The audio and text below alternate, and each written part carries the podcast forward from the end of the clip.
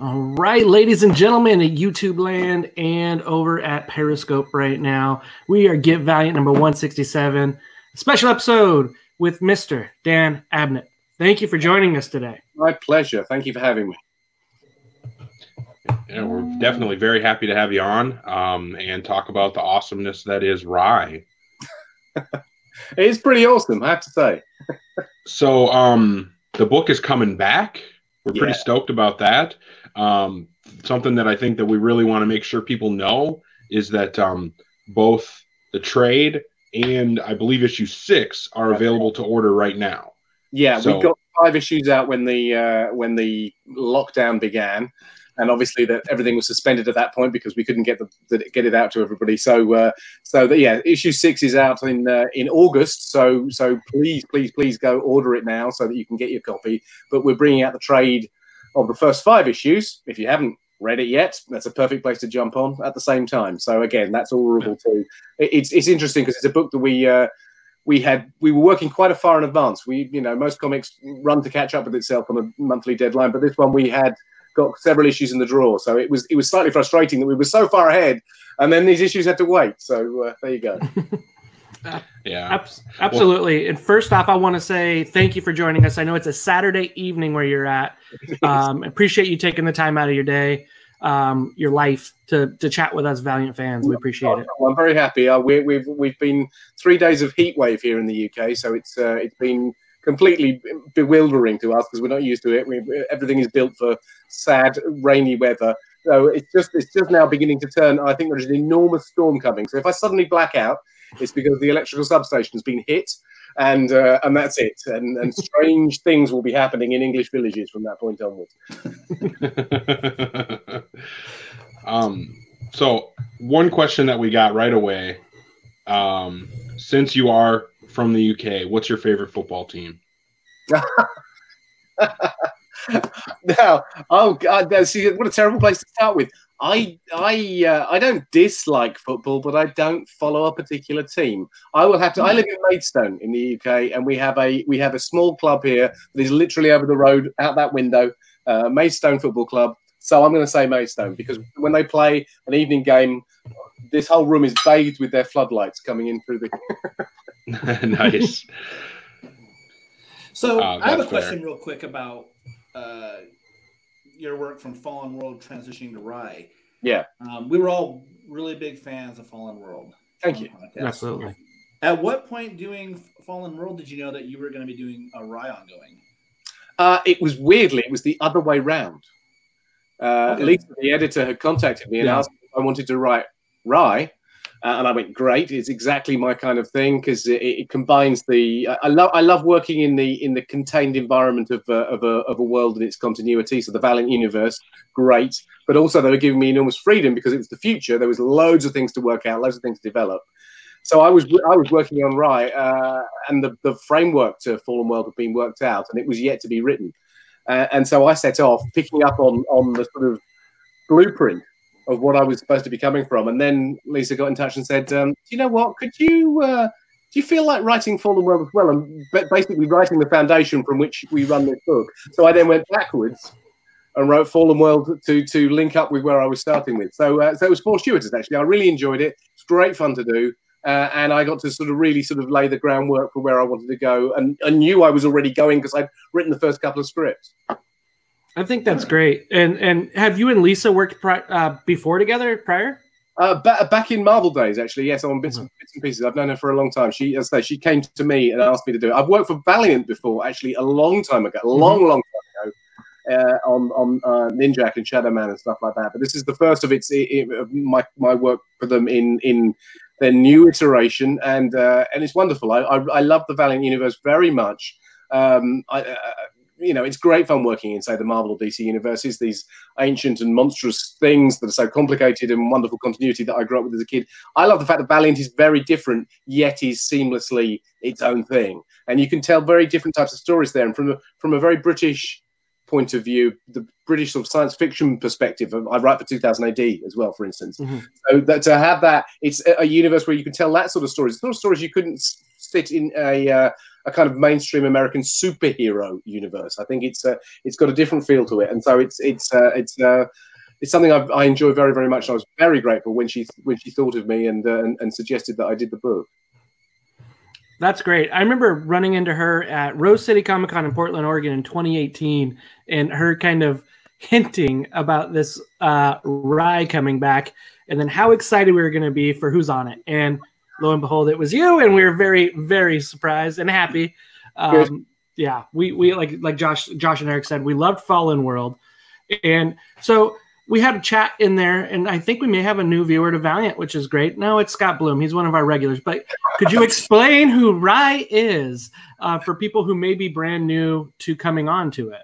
Yeah, absolutely. Uh, um, Rai is a, a, essentially a synthetic warrior. He is he is partly human, but he's also very very sophisticated technology.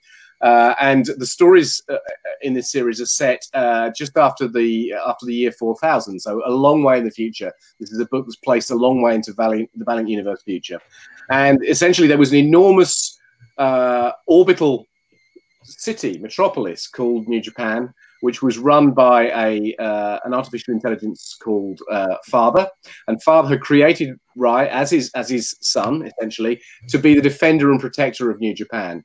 And in the earlier stories that ran before, which I recommend you go and read because they're great, uh, Rai slowly began to realize that that, uh, that that the Father was a sort of fairly tyrannical despot. He hid it well, but he, you know, he was basically controlling everybody's lives. So, in a very traumatic uh, war, he, he he sort of took Father down, but in doing so, he had to sort of disassemble New Japan and send it crashing down to the surface of Earth, which had been sort of left to its own devices for a long time.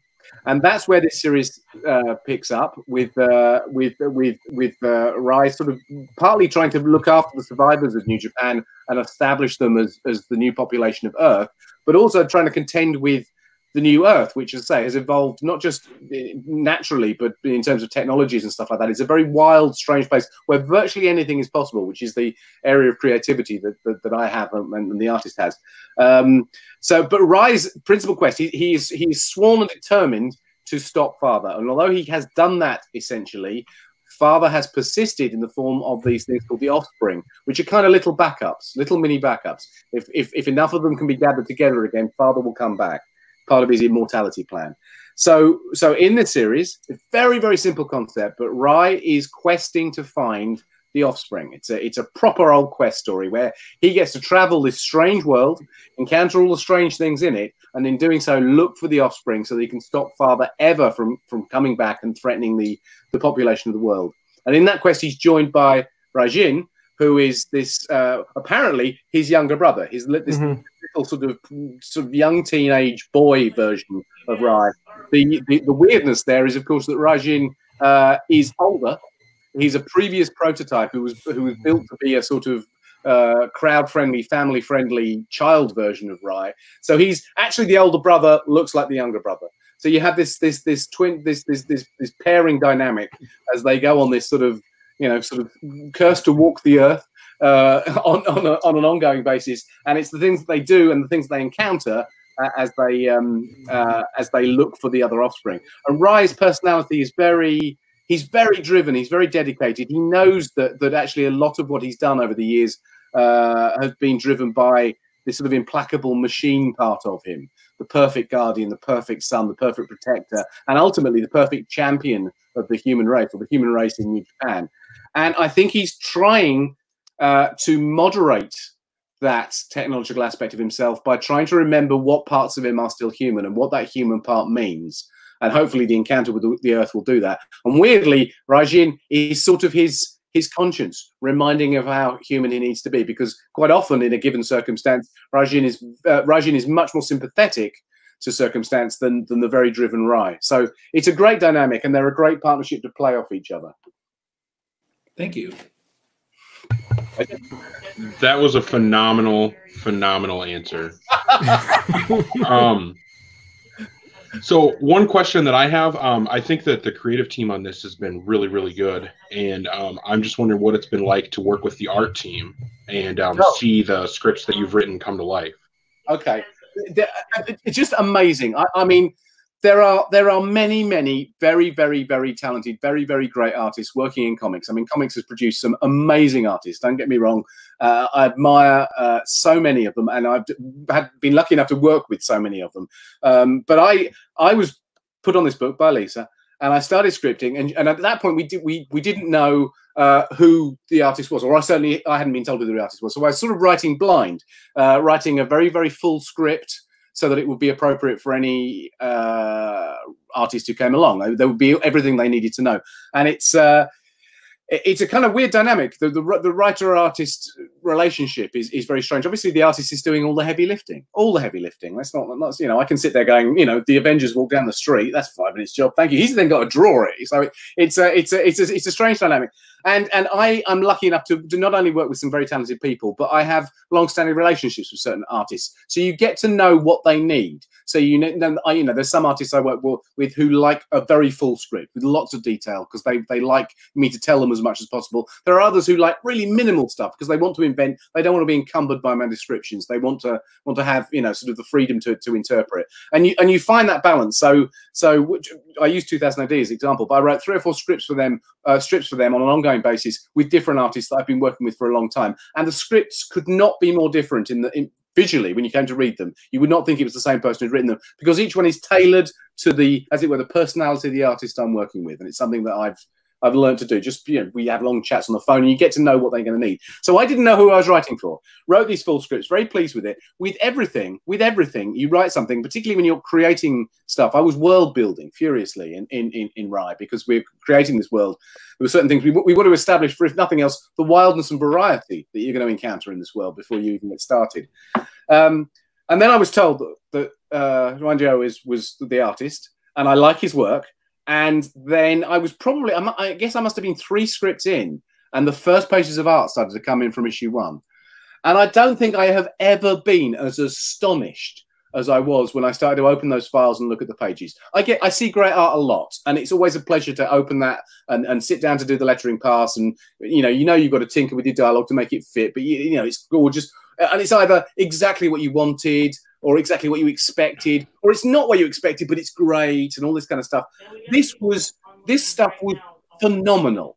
I just the, the the level of realism and detail and and and sort of atmosphere it felt so authentic. Uh, the character acting, sort of, you know, sort of, there are certain things that a writer can do where you where you write them going, this is either going to work or it's not going to work. For instance, a conversation scene between a couple of people you know that can that can be really compelling and gripping because it's character driven and and you know but if an artist you know sort of skimps on the background a bit or doesn't doesn't emote the acting very well it can be like well that's three pages i'm not getting back because nobody wants to read those because they're going to be really dull. You know similarly um so i think a lot of comic book writers they tend they tend to write scenes that are almost over dramatic and over explosive to make sure that they're going to be dramatic when they get on the page. So they sort of they sort of blindly compensating in advance for the way they're going to be drawn. You want the book to look as good as possible.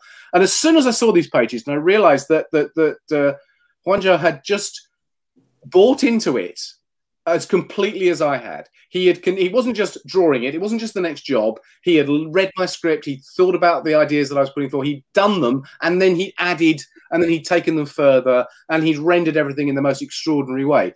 And and that was astonishing. I, I, uh, you know, I hope the story's good. I'm very pleased with my scripts, but as far as I'm concerned, buy it for the art, for God's sake, because because it just looked so good. Every issue is stunning, um, and one of the great things I said, it gave me the confidence to write then for him, in terms of having the confidence to write, for example, quieter scenes. I knew that if I wrote a scene where it was just two people having a conversation, he would just knock it out of the park. It would be so brilliant and compelling. There would be no danger that it was the it was the dead weight three or four pages in that issue. And similarly, some of the fantastical things I could do could be slight and small. They didn't have to be huge and explosive because he would do them so well. Some of the concepts, some of the future world building concepts. The second issue where they go to this kind of self-running automated suburban house. Now that yes. that could have been even in the hands of a very good artist. That could have been very bland and ordinary and and because of the very content and i'm going fingers crossed i hope this is going to work. But he does it so beautifully. There, there it, it, looks exactly as it should do. And and we understand that there is a sort of oddness and a threat in it right from the word go because everything down to the door handles down to the, the the things in the kitchen they're all real and solid. It feels like a film set. It feels like a moment in a program where you everything's gone very quiet and you're going what's going on? And once i've got that there's a bit in uh, actually it's in issue six. I think they've previewed some of the um the, the, the pages. But i've got stuff which is just it's just a woodland at night in rain and we've got Roman legionnaires and um, you know proper proper sort of Roman Empire soldiers on the march. It's something like something out of Gladiator. I, I won't tell you why. It's brilliant. But anyway, they're, they're coming through the windows, and that could have been, you know, good. But at the same time, it could have been like, oh, look, it's it's a bit ordinary. It's like some people marching in Roman costume, and there's a rain effect. Do you know what I mean? But again, I knew when I started writing it that he would make it look like we were there in you know 450 BC in Britain at the end of the Roman Empire, and this was the last of the Ninth Legion marching to a fortress to defend against. You know, he would just get it, and he does it. And, and some of my favourite pages. Uh, they, they do then become explosive, but just those opening pages, there is a sort of cinematic sense. So I think his uh, art is astonishing. I think it, it, it really uh, supports the book, and it's and, and, and it completely supports my imagination in terms of what I think I can get away with asking him to do. Uh, and obviously, Valiant produces brilliant books, so the lettering's great, the colouring's great, Every, everything's come together on it to bring it together. Uh, but that that that that moment when I, I sorry, I'm looking over there because I've got a secondary screen here where I pull my my art up when I'm when I'm scripting. So I'm scripting on my main screen, my pages of art there when I'm do, I'm doing the lettering pass, and I keep looking over there because I remember it. These pages appearing for the first time on that screen there, and just being blown away, sitting there going, I can't. Oh really? Oh my god! It's, and so yeah, fantastic stuff was there a particular page panel anything that in particular that stands out to you from the art that you got that was your wow moment or? Uh yes i think there were i mean from that opening page of issue one onwards which is which is this sort of um uh, this sort of wasteland moment where you're facing these sort of uh, scavengers who, who, who crowded in and that kind of stuff.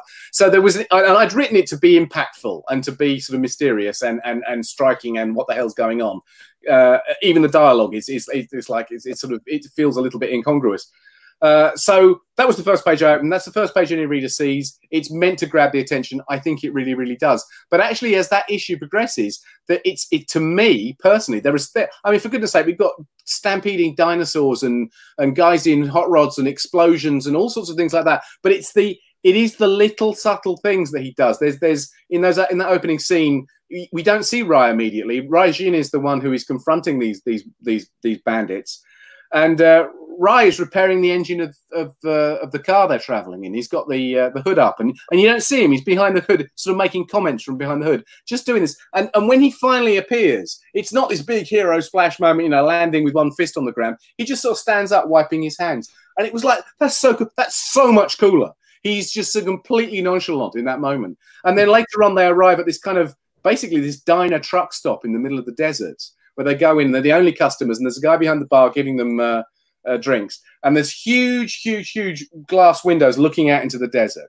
And whilst they're having a conversation with the barman, the bad guys arrive and they sort of see them coming. And Ryan goes, "Yeah, I'll deal with this." And he walks outside. And although we do see the battle, uh, most of the scene is set inside the diner with Raijin talking to this guy, and you just see things flying past the window it's it's all suggestion of what's going on outside. And again, that sort of cinematically acting, and I think it was wonderfully done. And the, the final thing that he did so beautifully in that first issue, which really made me go, "We're onto a winner here," is that I thought that Rai should move incredibly fast, incredibly fast but I didn't want to have that rendered in the way that you might do, say, uh, I don't know, Quicksilver or the Flash, where where it's all speed lines and you know blurring and all this kind of stuff.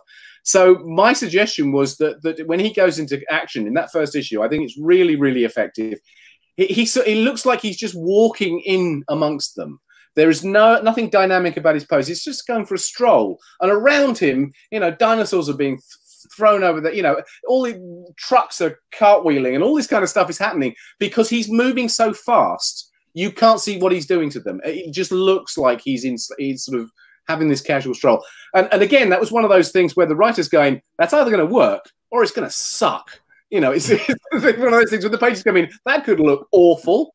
um, or it could work really, really well. And I'm obviously hoping for the latter because I thought it was it, it was a kind of visual conceit that would work really, really well. And when I saw it, I went, "Oh my god, he's got it!" And it's so good. It's so cool because it you it, it, by downplaying everything that Rai does, even just him standing up from behind the hood and then doing this, it makes him seem so much more powerful and assured and deadly and that kind of that kind of martial arts expertise where just one simple thing can defeat the enemy. You know, that sort of the finger of death type.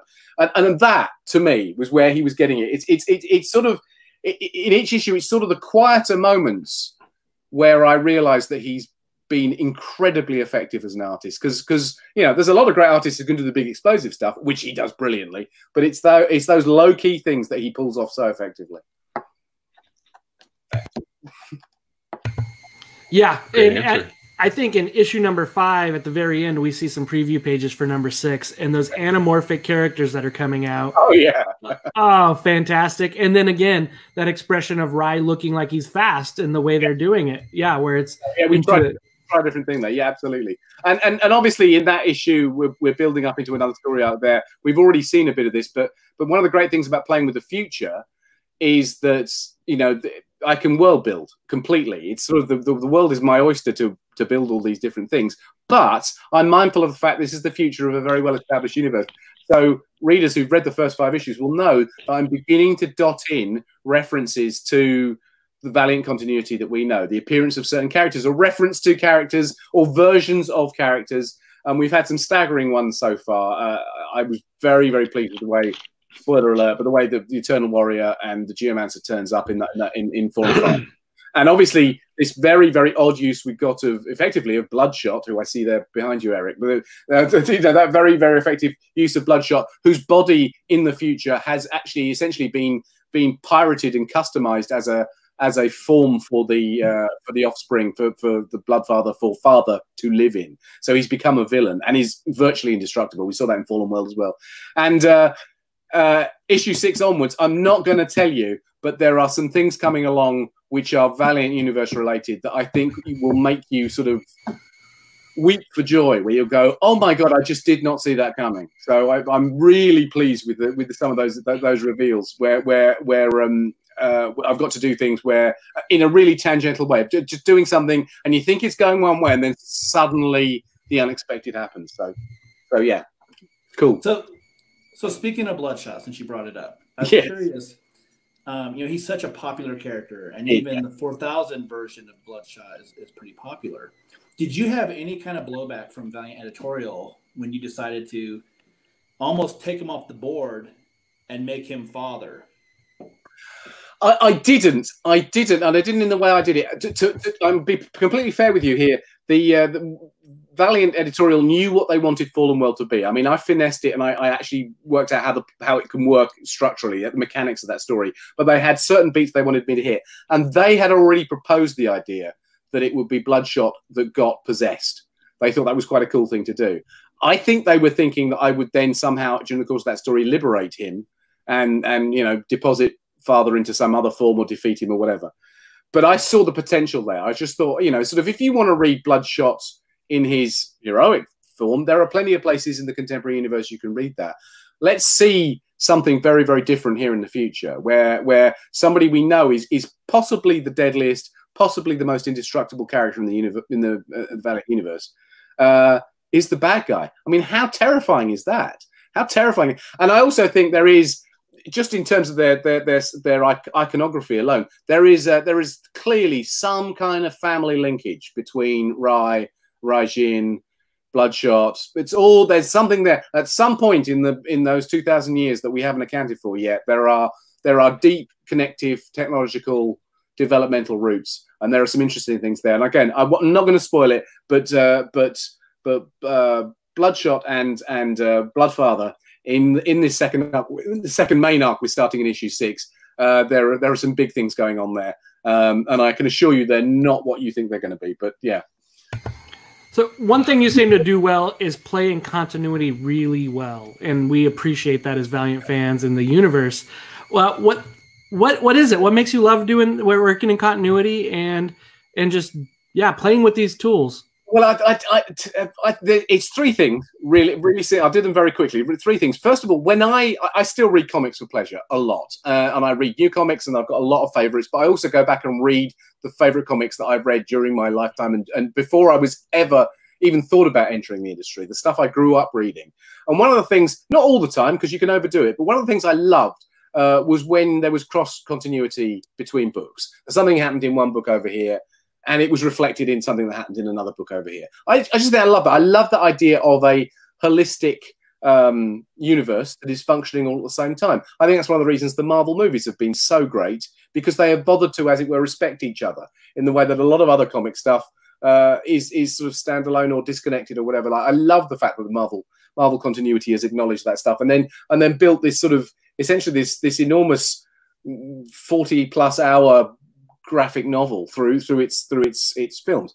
So I it's something that I appreciate and it's something that I as a reader enjoy seeing. So that that that counts for one. Secondly, many years ago when I first entered the comics industry, which was uh, uh I think it was about in 1473 uh, that I first started. But anyway, when I entered the comics industry, my first job was was editorial at Marvel's UK division in London, Marvel UK.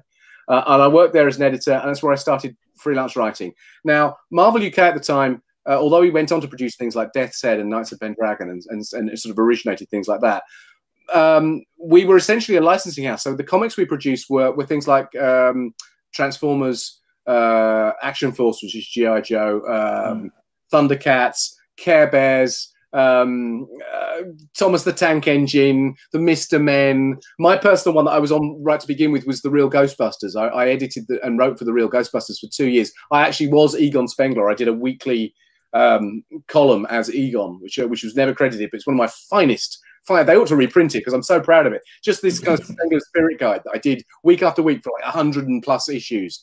Um, and and because British comics, obviously a large format, they're weekly less story, but and, and aimed at a junior audience. So these were very junior junior things. So I had to learn very rapidly as an editor there uh, how to get the hang of a license because the you know the Ghostbusters license or the Sylvanian Families license, they'd send you the the the guide bible, the big big clipper folder of of all the things you needed to know in order to keep the licensing agents happy. And so you you I learned very very quickly how to fit a story into the restrictions and parameters that the licensor would approve uh, because otherwise you just get it sent back and it would delay things. And uh, although that sounds incredibly mechanical and, and, sort of joyless and uncreative, there is a there is a knack to it. And once I'd learned that knack, I'd never really forgotten it. And and and and it means that then going to work for say Marvel or um, Shadow Man and Ghostbusters crossover, yes, please. Uh, you're going going to work for Valiant or Marvel or DC with a big, complicated universe with lots and lots of history. Nevertheless, that sort of still acts as this gigantic style bible and it's a matter of fitting things in. And you just know, you get a gut feeling of what will fit and what will not fit, what will work and what won't, what what should happen and what shouldn't happen. Uh, so I've always enjoyed that aspect of it. I think I think rather than seeing it as a, a burden to wade through continuity, maybe even go back and read back issues of a book that I hadn't read previously, just to learn what's going on. Uh, I see that as part of the job and part of the challenge, just because because I, I want to get it right. I really, really want to study it and get it right. Uh, so there's that, and I think it comes down to this thing. I, have said it in previous interviews, so I apologize for repeating myself. But over here we have got we got we got this really crappy cooking show on the TV called Ready Steady Cook, where they get chefs on, and the idea is they give them a, they give them a, a grocery bag with with random ingredients in it, and then they've got 30 minutes to make the best dish they can out of you know a packet of sausages, two onions, and a lemon or whatever it is they've got in the bag.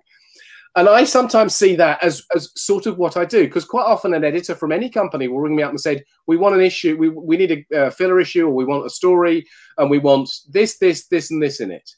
And then you know, off you go. And and and rather than limiting my creative freedom, because everybody wants to be expansive and create their own stuff and write their own stuff, but I take huge delight in that idea of like, okay, these are my ingredients, this is my target.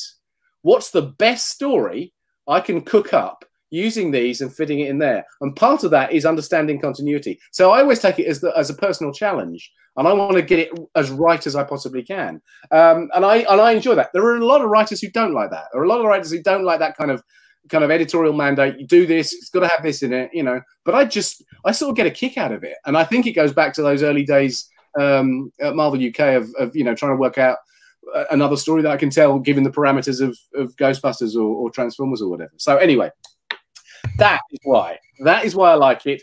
Uh, and because I like it, I put effort into it. And hopefully, from what you're saying, it seems to pay off.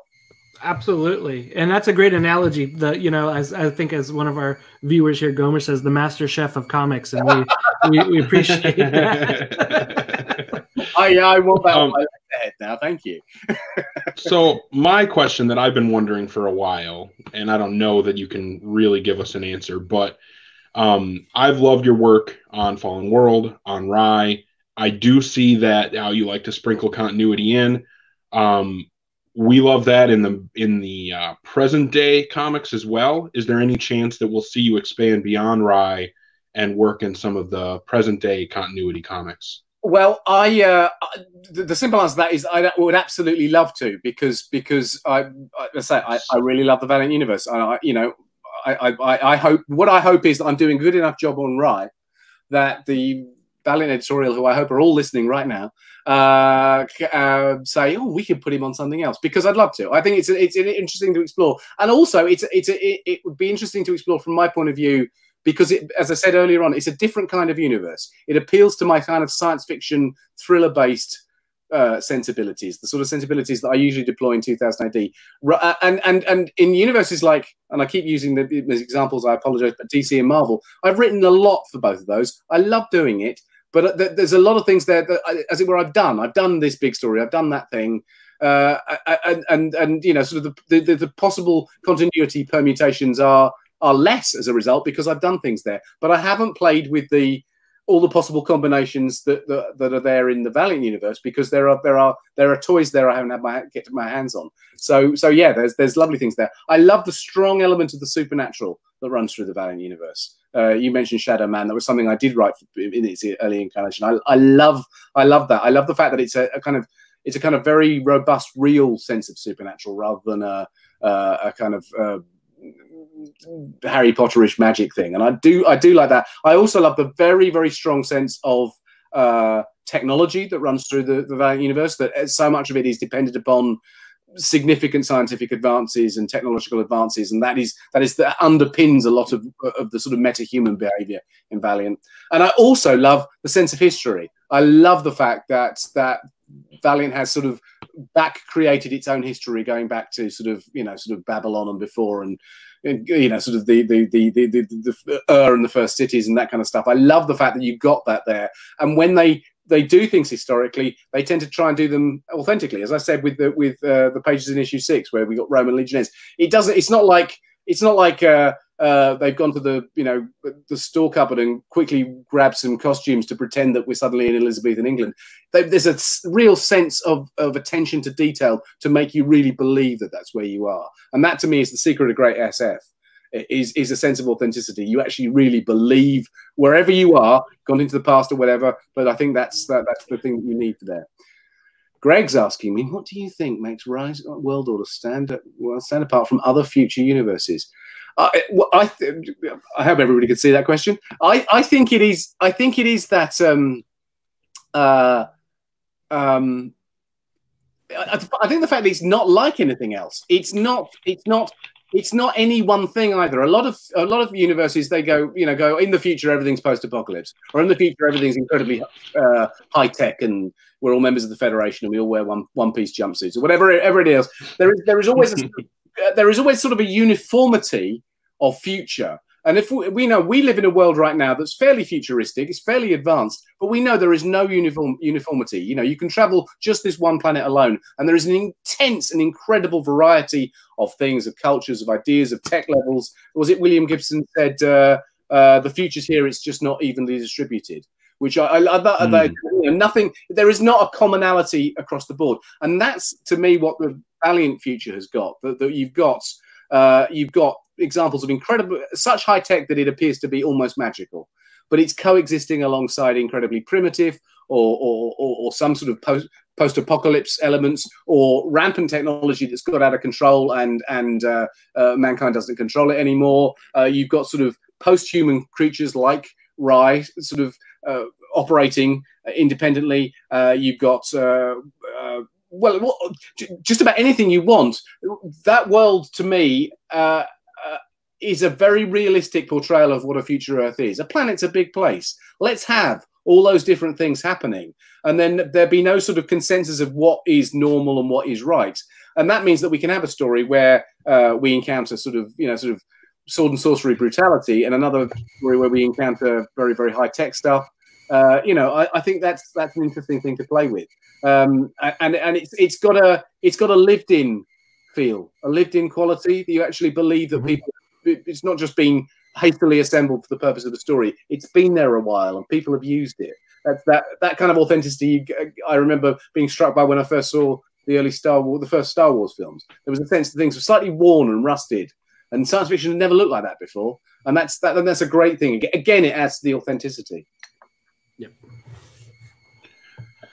Man, um, so one question that we got in the live chat was, um, there's another character in the future universe, uh, Valiant, uh, War Mother. Is there a chance that we'll get to see her pop up in the Rai comic? I think there's a very good chance, actually. Yeah, because I used her in Fallen World. Uh, mm-hmm. She's an interesting character there, and and and and it's part of the the, the kind of complex culture of the world that there are different factions and the different people fighting for different things, and some of them aren't necessarily fighting for the things you expect them to be uh, fighting for. Uh, so she played a role there, and and because of the importance of of certain things, you know, the health of the planet, the geomancer, and that kind of stuff. Um, I think there are there, there's a very good chance that she will crop up again soon. Uh, there are, I say, there are other characters I need to play with immediately, but uh, but she's she's not far away from my thoughts. I, I love the um, uh, I, I, I, so I love the fact that the, the, the, the, there is a sort of an ecological consciousness, literally, uh, going on in the uh, Valiant universe, and that's something we can play with. And it's not as it's not sort of a happy, friendly, you know, green ecological consciousness. It, it's quite, it's quite, it's sort of quite savage and quite brutal. And I, I like the idea that there are factions. I, I, also would say at this point for, for, for, for people listening to this who haven't read the book or maybe aren't particularly familiar with Valiant stuff, it sounds really complicated. The way I'm describing it, sounds completely, very, very complicated. All these different factions, all these things going on. Um, but I think it's incredibly accessible. I think, I think. Uh, you can read, for instance, any issue of Riot or any issue of, of Valiant, and and kind of uh, understand enough about what's going on to really enjoy the story and to make you want to read more so that you can you can fill in those details. I think it's it, it's beautifully segmented because it's it's it's it's say it's not all one holistic thing where you've got to understand everything to make sense of it. Uh, so themes like the geomancer uh, and the war mother and the faction that she presents that represents the green and that kind of stuff i think they are they are really interesting things to unpack as a reader uh, and, and you don't need to have it all told to you up front. You just you get into that story and discover who that person is. So uh, I, don't, I wanted to make sure that we weren't putting anybody off, going, "Oh, sounds too complicated." It's not. It's a guy with a sword and his little mate, and they kill things. yeah, absolutely. It is definitely a great, you know, even if somebody's brand new to Valiant, to jumping on and get introduced to some of these characters in continuity. It's done in a very uh, uh, uh purposeful way. I could you yeah. could see that that it's done in that manner. Um, one of the tropes in the first uh, arc of Rye is the the robot trying to be human. Yeah, and so that one's done a lot. So what what was your thought moving into that of knowing that that robot trying to be human trope has happened, and how playing with that? Uh, yeah, I was aware that it is. It, it, it's almost like, oh, you're going to write a robot character. What can you do? Oh, I'll have him, you know, agonize about the fact, well, you know, is he human or not? But the interesting thing with Rai is, of course, he is human. There's there's no question about it. He has enough human human in him that he absolutely qualifies as such. And in fact, in fact, part of his problem really is that he's he's not completely one thing or the other. He is both human and he's synthetic. So on in this future world, you, we have human race some of them are, are, sort of biologically modified and everything like that, but they're still humans. Um, but you've also got uh, the the synthetic population who are virtually uh, indistinguishable from from real humans, except they've been artificially produced. And he has a obviously a very strong tie and responsibility to both of them, and he's aware that there is uh, weird prejudice between those two sides, uh, and that's that's always always sort of simmering on the edge there. Um, so in some respects, he's a character who can bridge those two uh, if he's successful. If he can successfully bridge those two things and be part of both of those worlds, that's really good. The, the worst thing that can happen is he's torn apart by those two worlds. And I think there are things, and again, I don't want to spoil it because there will be people who haven't read it yet. But by the we get time we get to the end of issue uh, issue five, which is the last story and last part of the the trade, he makes a statement there that I think surprised an awful lot of people. Um, that his uh, his outlook is uh, you you you go along assuming his outlook is going to be one thing, and you get there and you go, oh. I d- I wasn't really expecting you to, to fall that way with it, so um, I think that's I think that's interesting. I, I wanted to be, I want I never wanted people to forget that he had been essentially programmed and trained to be ruthless and analytical and and and to try and solve things with one simple blow. You know, he, he's not he's not he's capable of great subtlety, but he's not a subtle, nuanced person. You know, if there's a danger, he will take it down in the quickest and simplest way possible. So he's presented with a problem, and he's kind of doing the same thing. He's got that sort of uh, that sort of hunter killer mentality of going, "Here's a problem, I will solve it. It's solved." You know, and it's and and and some things are too subtle for that. And I think that's one of the things that we're going to see him playing with a lot more, where he starts to some of the kind of rational, almost cold-blooded decisions that he's making because of you know the, a, a, a bigger truth or you know the bigger picture and and and and they are actually there is a smaller picture too that he should be more aware of. The smaller picture tends to be human, uh, and the smaller picture also tends to be the one voiced by Raijin, going, "Well, it's all very well that we're going to save the world, but you just let someone die." And Rai's going, "Well, yeah, but there's always in wars there are casualties, so that you know that was necessary." And Raijin going, "But was it?" And did it have to be that? And could you not have done something about that before you went and saved the world and that kind of stuff? So, so I think that's so his learning process is not the usual sort of touchy feely. I'm a robot, but I'm getting in touch with my inner emotional core, and uh, you know that sort of my cold logic is slowly breaking down as I realise sensibilities and the wonder of a butterfly and all that kind of crap. It's it's much more about kind of trying to balance the this kind of instinct to be mechanically, clinically effective very rapidly on something with the fact that actually there's sometimes there's a lot to be said for the way that a human might hesitate and think about it twice and really maybe not be able to make up their mind because that grey thinking is actually really important part of, of the way life operates. Uh, we saw it a bit in Fallen World. We've seen it a lot in the in the first five issues uh, in a quite a shocking way, um, and that's something we're going to play with play with a little bit more. So it, it goes back to what I said about the idea that he's part of two communities. He's literally he's he's these two things in one, and they they kind of don't play well together. Hey, so a little bit of an offbeat question, but uh, okay. uh, of all the things you've written, would you say like a Rai theme song is maybe like the most different thing you've been asked to write? yes, yes, it is. Yes, uh, I, I, I trust you've all heard that. That was uh, yeah. that was that was uh, that was a really odd thing. I, again, it was uh, Lisa, the editor, sent me this link and said there is this band. Uh, they're great. They do kind of they write, write music inspired by the Valiant Universe, and they want to write a Rai song. Uh, here's they, I was sent an MP3 of the kind of rough musical, uh, the instrumental part of the track. And I went, God, this is good. And I was looking at them on video, and their their singer is amazing, and the music sounded great, and it was reminding me of the the, the, the era of Rush that I like the most, and all this kind of stuff. So that, so they said, Will you write some lyrics for this? And I. Um, I'm not. I'm. I'm not a musician, but I'm not unmusical. I've. I've. You know. I have had some musical experience in my past, and I thought, well, that'll be a fun thing to do. Thank you, Scott. The Rai song was awesome. I agree completely. And so I. So I. I. Um.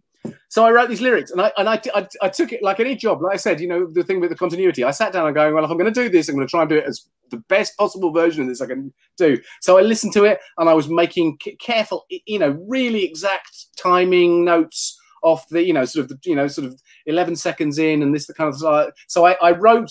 Basically, I covered every square inch of the music they sent me with lyrics. Every square inch. It's like you know, writer much. You know, it's like. it was and then I, I, then got into an email, a lovely email conversation with the, with the band itself, and we went back and forth. And I said, "I've written some lyrics. Here they are, with notes about how it fits and the structure." And, and they very politely went, "Oh, that's great. Thanks a lot. Uh, lot of lot of lyrics. Uh, probably probably won't use them all because you know a lot of lyrics." And I went, "That's fine. You know, you use what you want. That's fine."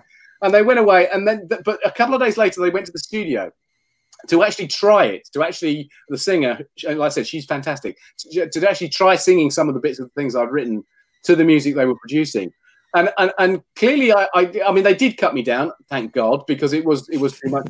As they, she started singing it, it was like it began. She said she was. I think they were really surprised at how well I'd made it fit. I hadn't just written sort of stuff off the cuff that I'd made it fit. And they came back sort of so from this from this enthusiastic but slightly kind of whoa response to begin with. They then came back and went, "That was great! You should hear it now. This is fantastic." and they used much more than I think they were expecting. And I think it's great. I, I think it's great. I, I do when I when I sit down to work on it, I just play it. It's like it's the beginning of the episode. I just go, oh, playing that now. That's got me in the mood. Okay, we're gonna. So yeah, it was it was one of the oddest things. Uh, it's probably about uh, probably about third on the list of odd things I've been asked to do in my career. The second place was write a comic to uh, based on a roller coaster. And, uh, first place notoriously was write the uh, Ronald McDonald Happy Meal comic for a few months, which is what I did. Yeah, never again. Okay. that you can sound have, interesting. good odd and you can have bad odd. That's what I'm saying. And the writing film, that was good odd. That was like, okay, that'll be different. That's great. That's awesome. Well, and how far ahead are you? I, have known that you guys have Rai came out right after Fallen World. It wasn't initially supposed to be come out that way because we've loved it so much. But you guys have had what a number of issues in the can. Yes, yes. Uh, I I think we have got. I think we've got four or five more in the can already. That's yeah. awesome. Wow. Yeah, yeah, yeah. Uh, and, I, and that's great because the last thing I want to do is to see the see sort of as it were skimping on the art. Uh, you know, sort of. But uh, he, he's an incredibly fast and effective artist, to be honest. But at the same time, that detail that takes time. Mm-hmm. And I to get you know get everybody used to this beautiful sense of what the comic's all about, and then you know we get to issue eight, and it's like, oh, that one was done in a hurry. So I've you know mm. it takes place at night with no lights, and uh, and everything's in the dark, and there's no infrared vision, and everyone's dressed in black, and that's why there's no detail. You know, that, that's what we want to try and avoid. Absolutely, and you know, if we all love it, we all like it. Get the pre-orders of book one. Get number six right now. Make yeah. sure that the sales are going to what determine if we can, you know, have a keep five in the can ongoing. So encourage everybody on here to really get to get put it in your pull list. Um, well, yeah, absolutely. I mean, a, a, a, a, comic only keeps going if we've got an enthusiastic readership. I think there are an awful lot of people who who maybe haven't seen this yet or don't think it may be for them, and, and, and they will be really, really surprised and, and pleased when they pick it up. But of course, given the current situation with uh, uh, with what's going on in the world, that is true of, of a lot of comics. And I would I would encourage people to, to support well, Valiant, obviously, Rai in particular, but Valiant generally, comics, comics generally. If you've got favorite comics, make sure you order them and buy them, and support your comic shops, without which you know the whole system will collapse. You know, nobody's going to get comics. Everything's very vulnerable at the moment. We've been on hiatus. Uh, comic shops are generally independent, and they will struggle for lack of sales. So just to keep what we've got going, which we all love, we all love it so much. Uh, I think making that extra effort to to advance order and, and, and think about what you want to look at and maybe to try new things, this is an ideal time to do it. Um, because it, it's sort of a restart for everybody and it's a chance to sort of uh, get everything back into a very healthy shape.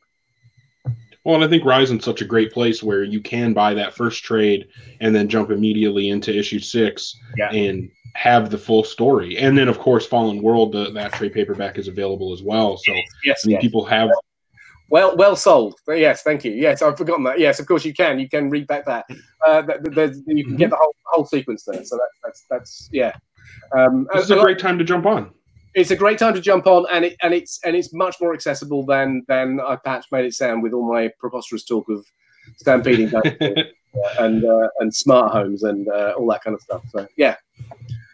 Well, that second issue, the smart home one, was that was a thing of beauty. Um, I think that was my favorite issue of comics for that year because I believe that came out yeah. in 2019. So that yeah. was when we had talked about the year in review. That was for me the number one issue.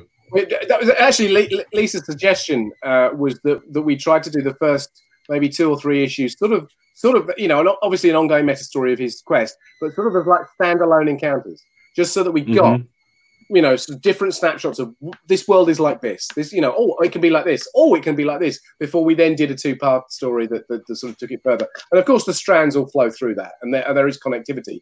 But it was almost like a, it's like a, um, a new TV show. And the first few episodes, uh, like I, again, a Star Trek in its classic days, where each episode will be a different thing using the same mm-hmm. characters. and and you be, become aware of the range of possibility. Um, and and and that was uh, I think that's that's that was a lovely way to start and a great sort of a great note from her, great great editorial lead from her to do that. That's beautiful. It worked out. Yeah, I think it worked out really well. Yeah. Thank you. And, one thing that we love about Valiant that we've always loved is accessibility and appreciating you for coming on this show today.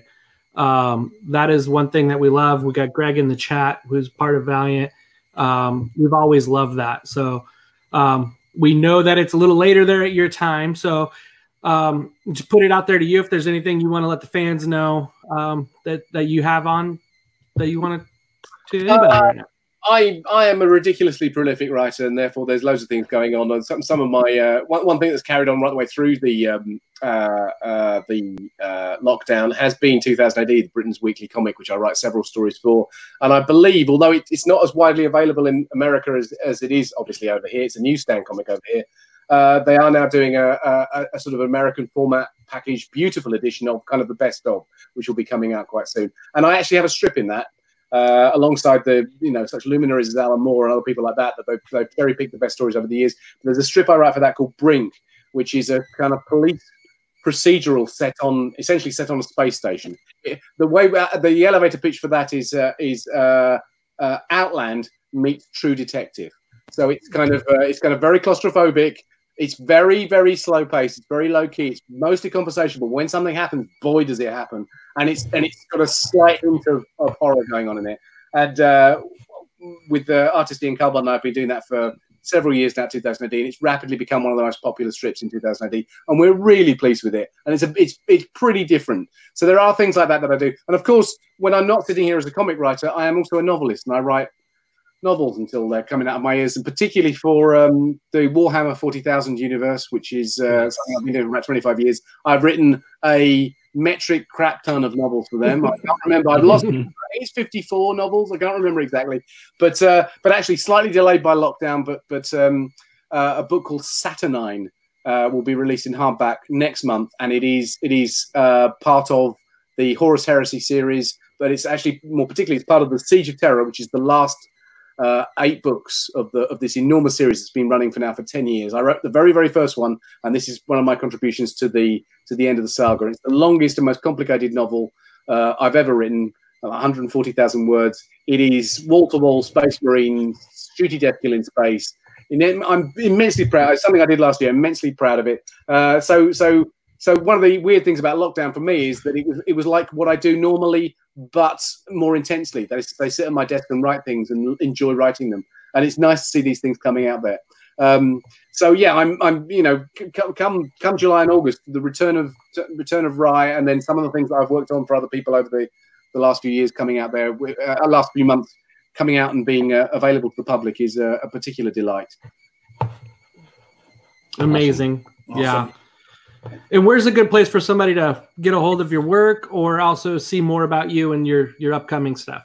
Uh, uh there are well, yes, a number of different places. I mean, uh, I, I, go to or contact your local comic shop in terms of uh, in terms of, of ordering stuff. Order Rai. I write Justice League Odyssey for for DC. Uh, I'm doing other bits and pieces. I'm doing uh, I'm doing uh, the, with great delight writing uh, uh, Dejah Thoris, which is Edgar Rice Burroughs' uh, Dynamite, which is something I read as a kid, and it's like that's a brilliant thing to do. So that you know, just go in and say what's Dan writing, and you'll find that, and you'll be able to order it and put it in a pull list. If it's books, go to go to the Black Library, which is Games Workshop's site itself, where they can do pre-orders. But you can also get them through the regular book trade. They're they're up they're up on Amazon. They'll be in Barnes and Noble. They are beautiful prestige editions.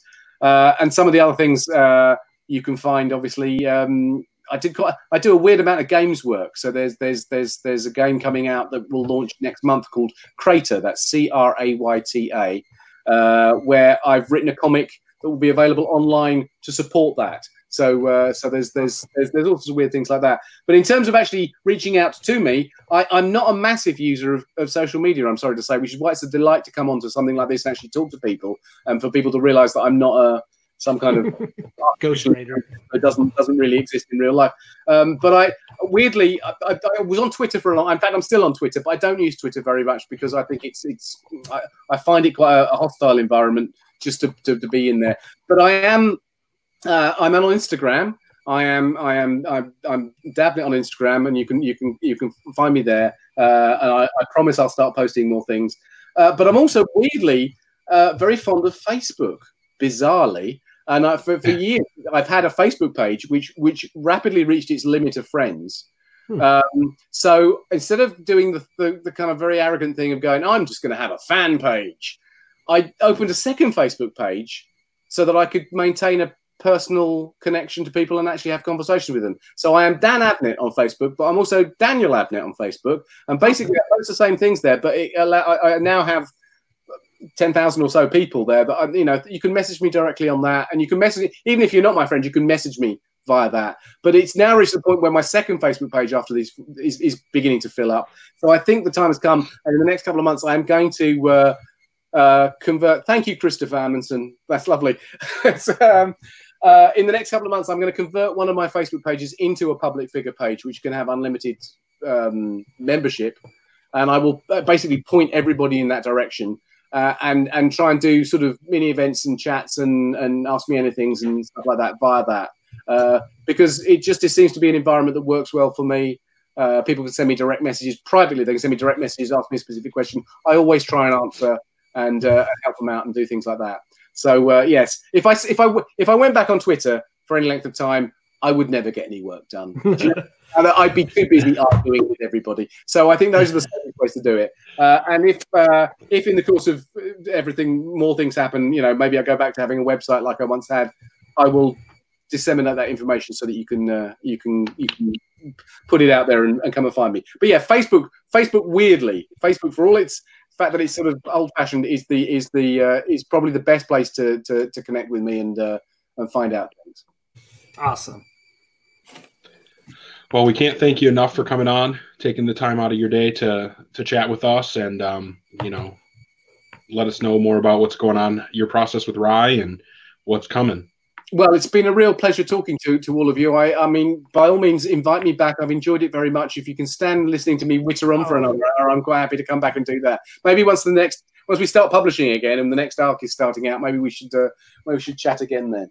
That'd we will definitely. Well, I'm gonna, yes. I'm crossing my fingers that the next time we'll talk is when you're on another Valiant book. Oh, there you go. Okay, okay. Eric wins. That's what I'm hoping for. Um, hmm. but yeah, thank you so much. Um, definitely appreciate everybody in the live chat uh, contributing questions and yes, thank you um, everybody who I can't see. It's been been thank you for questions. Thank you for being present and uh, and uh, uh, um, participating and and just like I said, listening to me ramble on. I could talk for England, and in fact, in, in the Olympics this year as a talker, uh, but they wouldn't let me because it didn't happen. There you go. Well, thanks again. Um, we're going to go ahead and sign off for everybody, but uh, thanks everybody for watching, for listening. We are Get Valiant, and we will see you all next time.